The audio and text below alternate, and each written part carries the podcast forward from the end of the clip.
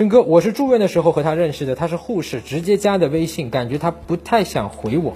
刚看了你的课程，迷上我之后呢，觉得可能是我暴露了太多需求感，导致他直接就结束了聊天。接下来我该怎么办呢？我看一下啊，你这个是怎么聊的？我是哎呀呀，你刚加的对吧？白色的是女生，小仙女受惊了吗？是什么让你如此惊讶？这个话是打哪里来的呢？比方说，我举个例子啊，你现在打开我那视频，我是念了这个，比方说有个我们讲这个这个视频讲的内容有个标题，你对这个标题感兴趣，你点进来了，对吧？点进来了之后，你看到了哦，我就念了你的问题，然后我再回答问题，你就看得懂。如果你刚才看那个标题以后，比方说是这个聊天啊什么东西，然后你啪点进来以后，我第一个问题是说，大哥，你受惊了吗？哎呀呀，你受惊了吗？你是不是立刻一个反应是跟这个女生是一样的？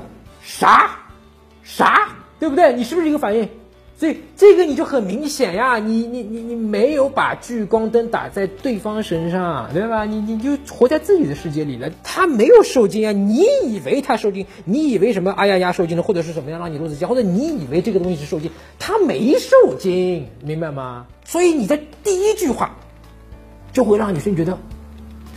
我跟你没法聊啊，咱俩不在一个频道上啊，对吧？你说话我看不懂啊。首先，我们在加一个女生的时候，我们第一个事情要学会的就是说，先让她意识到我们是一个正常人。你现在这就是不是一个正常人。小仙女受惊了吗？是什么让你如此的惊讶呀？对不对？我从内心角度再揪深揪下去，你会发现这是在装可爱，你明白吗？装可爱，就是我们男生见到一个女生，我们想要女生对我们很好的一个反馈，我们装可爱，但是这玩意儿没有性魅力呀，它不会让女人喜欢你呀，对吧？而在这个地方上，你就都不是个正常人了，都这女生觉得我跟你怎么聊呢？哈哈哈，你这个名字好有趣，哎，你我又要骂你了，看，哎，女生说啥？她问你啥？你看见了吗？你不是没看见？看见当没看见，对吧？睁眼瞎啊！然后你就把她的问题跳过去。然后又问了另外一个事情，你说你的名字好有趣，那么女生说，OK，你加我微信是不是想跟我聊天呢？对吧？她默认你加我微信就是想跟我聊天，但是我现在问你啥？我问了个问题，你又不回答我，那么你他妈是想跟我聊天还是不跟我聊天呢？对不对？然后你就不理我呀，在女生看你就不理我呀，你就一个人只顾自的说话呀，那你是我怎么跟你说话，怎么跟你聊天呢？哎，完了以后你说，哎呀，这女生不理我，她不跟我聊天，你没有理女生呀，大哥，对不对？她问了啥？至少你有义务、有责任要回答一下她吧，对吧？哪怕你说，我也不知道，不好意思啊，我前面大概就是，呃，我也不知道为什么，我以为你是受惊了，那看来你没有受惊，不好意思，那么也是一种回应呀，对吧？比不比我们前面那个圆的好？但是也是一种回应，至少比你现在说，哈哈哈，这个名字好有趣啊，比这个要好。一百倍呀！你至少回应他了呀，大哥。好吧，这突如其来的梗，发了一个表情，你能读出这个女生什么意思吗？哎，好吧，你是加了我要跟我聊微信，但是这个这这这这这你也不想你跟我聊，对吧？我问的问题你也不聊，完了你说一句自己莫名其妙的梗，那那那这我也挺无奈，我不知道跟你聊啥。你可别是网上百度的吧？就是你网上搜的，他在怀疑，为什么他会让让他有这样一个怀疑？就是他会觉得说你跟我啊没有在聊天，就你根本就没有关注到当下我在说什么，没有把聚光灯打在我身上，你明白吗？就是你这个就没有在跟我，你就在自说自话，所以他才会有这样的一个疑问。当一个女生会这么去跟你讲这句话的时候，你要警报了，一级警报，这个聊天有问题啊，这个你之前的聊天是有问题的，再这么聊啊，他就不理你了。我们做朋友挺合适的。百度，哎，你这个聊天法，我这就这里叫你大哥，对吧？当然我是说是这么说啊，这个我是理解，因为我以前也犯过。其实归根到底是什么那个错误呢？就是说我们不会聊天，然后呢，我们呢就以为啊，我们一定要说一些这种出彩的、奇特的、巧妙的话，对吧？啊，去跟女生好像才能够打动女生，女生喜欢上咱们啊，或者就是这种特别的话术啊。网上看来一个什么地方看了一个话术，然后我们就会忽略了对方跟我们聊天的是一个人，有血有肉、有独立意志的人。我们没有在跟一个人去聊天，我们没有在跟他去连情，对吧？我们没有把聚光打在他的身上，那么这就会有问题。技巧方法不是你这么用的。也就是说，其实你现在就是不知道聊什么，对吧？你瞎聊，这是错的。你瞎聊一定会聊砸的啊！所以呢，你把这个东西去看一看，就是不知道聊什么的一个可以把它聊下去的一个秘诀。你可以在微信公众号上面搜索“陈真成功的成，真假的真啊，就我名字俩字儿啊。这个关注我的公众号陈真之后呢，你编辑回复三个字叫会聊天，你把这个一打完了以后，把这个文章一看，好不好？就是不知道聊什么的这个破解的这个秘诀，然后你先把这个基础先看会了，好不好？打开微信，点击上方搜索，输入陈真，成功的陈，再点搜一搜。那个戴眼镜的就是我，点一下这个人，点击关注公众号，你就加上我了。输入我刚才给你的关键词儿，你就能收到那篇文章了，对吧？你把看会了之后，你就不会聊成这样了，对吧？那女生自己都说了，后面说，哎呀，你这把天就聊死了，告辞啊，那边会不会不理你了，对不对？你把它先看会了，好不好？